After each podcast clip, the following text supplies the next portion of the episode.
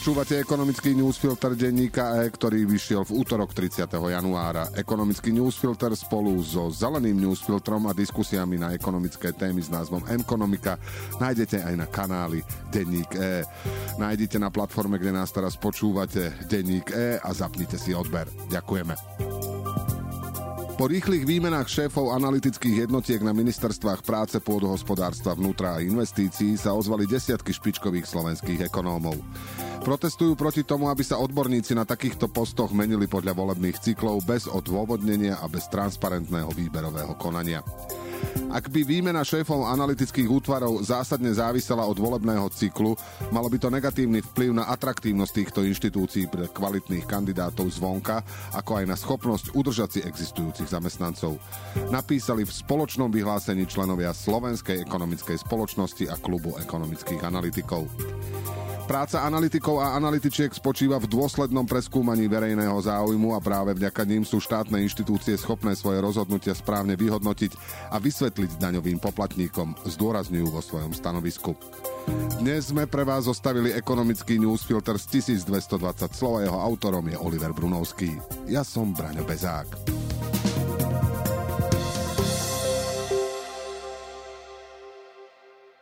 Slovensko sa teší z ohlásenej prvej investície do veľkej fabriky na výrobu batérií do elektromobilov v Šuranoch. No v Maďarsku sa medzi nezávislými ekonómami objavujú hlasy, že Orbánova priemyselná politika je chybná a príliš veľká dominancia tohto odvetvia je pre krajinu nebezpečná. Maďarská vláda chce z krajiny spraviť batériovú veľmoc. Už dnes je tam sústredená štvrtá najväčšia kapacita výroby autobatérií na svete.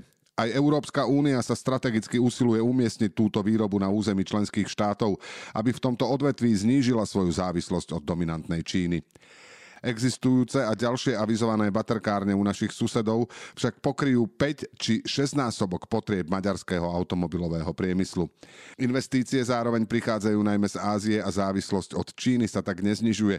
Nezávislí ekonómovia tvrdia, že vláda baterkárne často umiestňuje do bezprostrednej blízkosti obydlí a tamojší obyvateľia na to nemajú žiadny vplyv, pretože projekty sa riešia v režime tzv. kľúčových investícií, nemusia dodržiavať miestnú reguláciu ani predpisy na ochranu života životného prostredia. Podľa profesorky Dory Durfy z Budapeštianskej univerzity Corvinus štát podporuje tento sektor v oveľa väčšej miere, než aký je jeho podiel na HDP Maďarska. Navyše toto odvetvie pre krajinu neprináša konkurenčné výhody. Vo výrobe batérií nie je žiadna maďarská inovácia.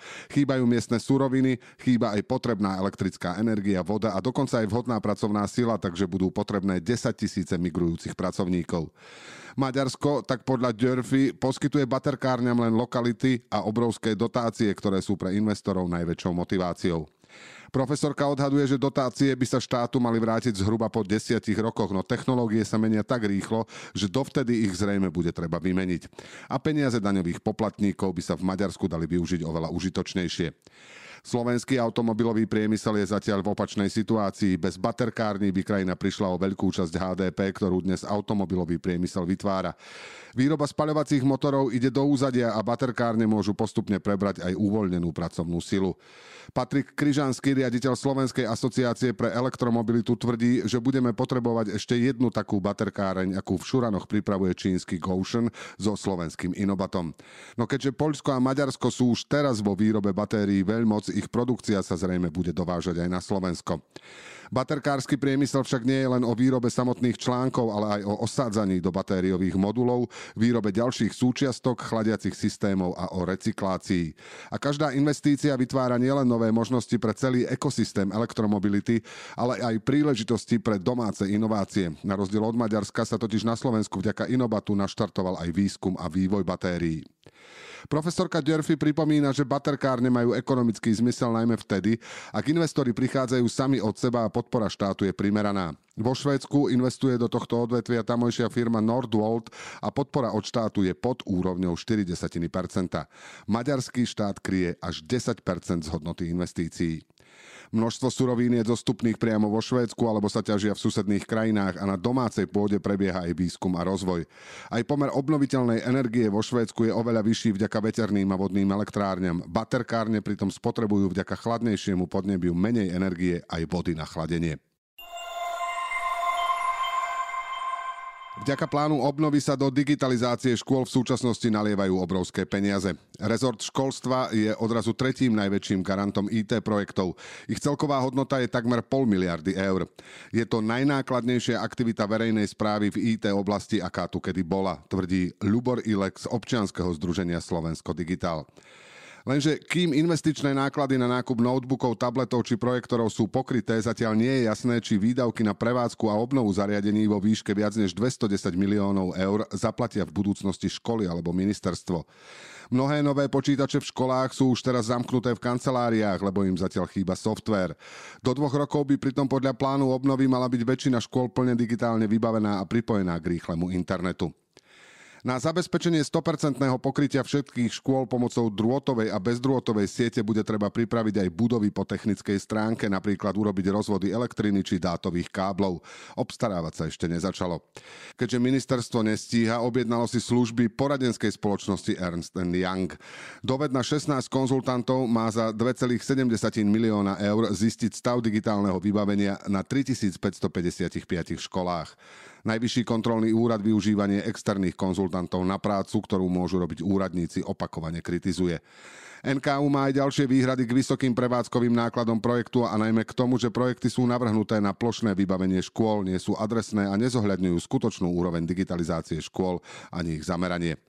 Chceme urobiť masívnu investíciu veľmi rýchlo, lebo teraz tie peniaze sú, ale hrozí, že dáme školám zariadenia, ktoré možno ani nepotrebujú a potom zhodíme na školy zodpovednosť za to, aby sa starali sami.